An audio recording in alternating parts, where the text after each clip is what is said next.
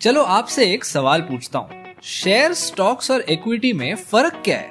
I am sure ज़्यादातर लोग सोच रहे होंगे कि ये तीनों अलग अलग है क्या? द आंसर इज़ यस तो चलो आज क्लास में समझते हैं कि इन वर्ड्स का असली मीनिंग क्या है।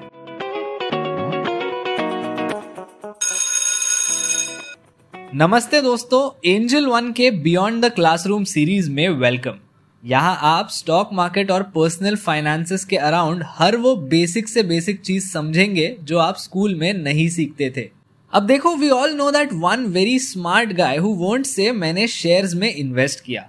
वो बोलेगा I have deployed capital in equity वैसे ये गलत तो नहीं है बट शेयर स्टॉक्स और इक्विटी तीनों बहुत ही अलग अलग टर्म्स है, लेकिन लोग बिना सोचे इनको एक साथ यूज़ कर देते हैं। क्या आप जानते हैं ये सारे शब्द सबसे पहले 1550s में इंग्लैंड में यूज़ होना शुरू हुए थे? Company of merchant adventurers to the new land नाम से एक बिज़नेस था which was recognise as the first joint stock company that is when these terms came to be use अब ज्वाइंट स्टॉक कंपनी क्या है, ये तो आप जानते ही होंगे। इफ़ नॉट हमारी पहली क्लास यानी फ़र्स्ट एपिसोड का रिविजन ज़रूर कर लेना। अब आप तो जानते हैं कि एक कंपनी का ऑब्जेक्टिव होता है प्रॉफिट जनरेट करना। लेकिन किसके लिए?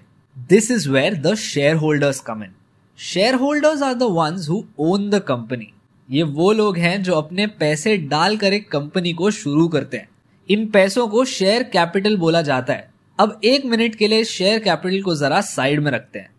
अब सारे खर्चे करने के बाद जैसे बैंक लोन का इंटरेस्ट और गवर्नमेंट के टैक्सेस जो प्रॉफिट बचता है, वो शेयर होल्डर्स को मिलता है। फाइनेंस के फ़ील्ड में इसको रेजिडुअल इंटरेस्ट बोला जाता है। अब रेजिडुअल इंटरेस्ट के दो मीनिंग्स होते हैं, एक अकाउंटिंग में और एक लोन के कॉन्टेक्स्ट में। हम यहाँ पर पहले वाले की बात कर रहे हैं। तो जब आप ये रेजिडुअल इंटरेस्ट लेते हो और शेयर कैपिटल जिसके बारे में हमने अभी कुछ समय पहले बात की थी, इसको मिक्स करते हो, आपको मिलता है equity equity is the amount that belongs to the shareholders अभी तक सब क्लियर इफ़ यस चलो आगे बढ़ते हैं। अब बात करेंगे थोड़े और कॉमन मिसअंडरस्टैंडिंग्स की, जैसे शेयर और स्टॉक के बीच। स्टॉक वो होता है जो एक कंपनी की ओनरशिप को डिस्क्राइब कर रहा है। अगर मैं बोलता हूँ कि मैंने एबीसी बैंक के स्टॉक में इन्वेस्ट किया दिस मीन्स दैट मैंने उस पूरे कंपनी का एक पार्ट ओन किया है। अब एक स्टॉक जो है, उसके मल्टीपल पीसेस हो सकते हैं। ये सारे पीसेस जो होते हैं, उनको शेयर्स बोला जाता है। So in other words a share is a single unit of stock I hope अब आपको शेयर्स स्टॉक और इक्विटी का डिफरेंस क्लियर हो गया होगा।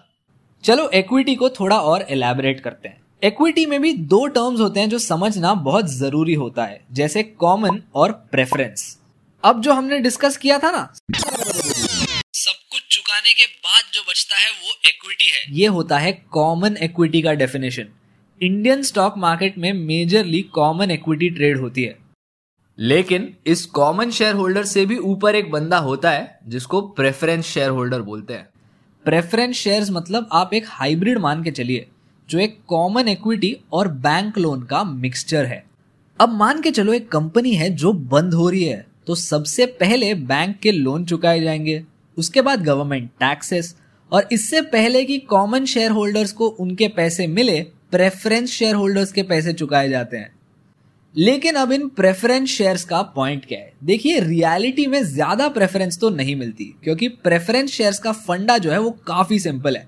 कंपनी तुमको हर साल एक फिक्स डिविडेंड देगी और तुम्हारे बाद ही कॉमन शेयर होल्डर को कुछ भी दिया जाएगा। लेकिन अगर एक ऐसा साल आता है जहाँ कंपनी बम्पर प्रॉफिट करती है और कॉमन शेयर होल्डर्स के लिए स्पेशल डिविडेंड अनाउंस करती है तो ऐसा बिल्कुल ज़रूरी नहीं कि प्रेफरेंस शेयर होल्डर को भी वो दिया जाए। प्रेफरेंस शेयर होल्डर का डिविडेंड फिक्स्ड होता है और उसी के साथ उनके वोटिंग राइट्स में भी एक लॉस आता है।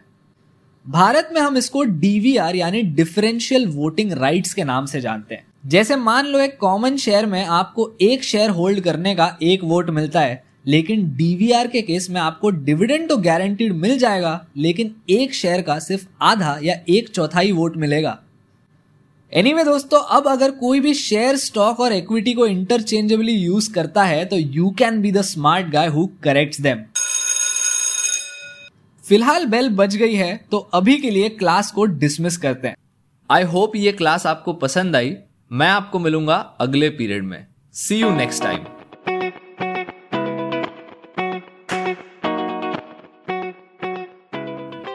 Investments in securities market are subject to market risks. Read all the related documents carefully before investing. For disclaimer details, please visit our website www.angel1.in.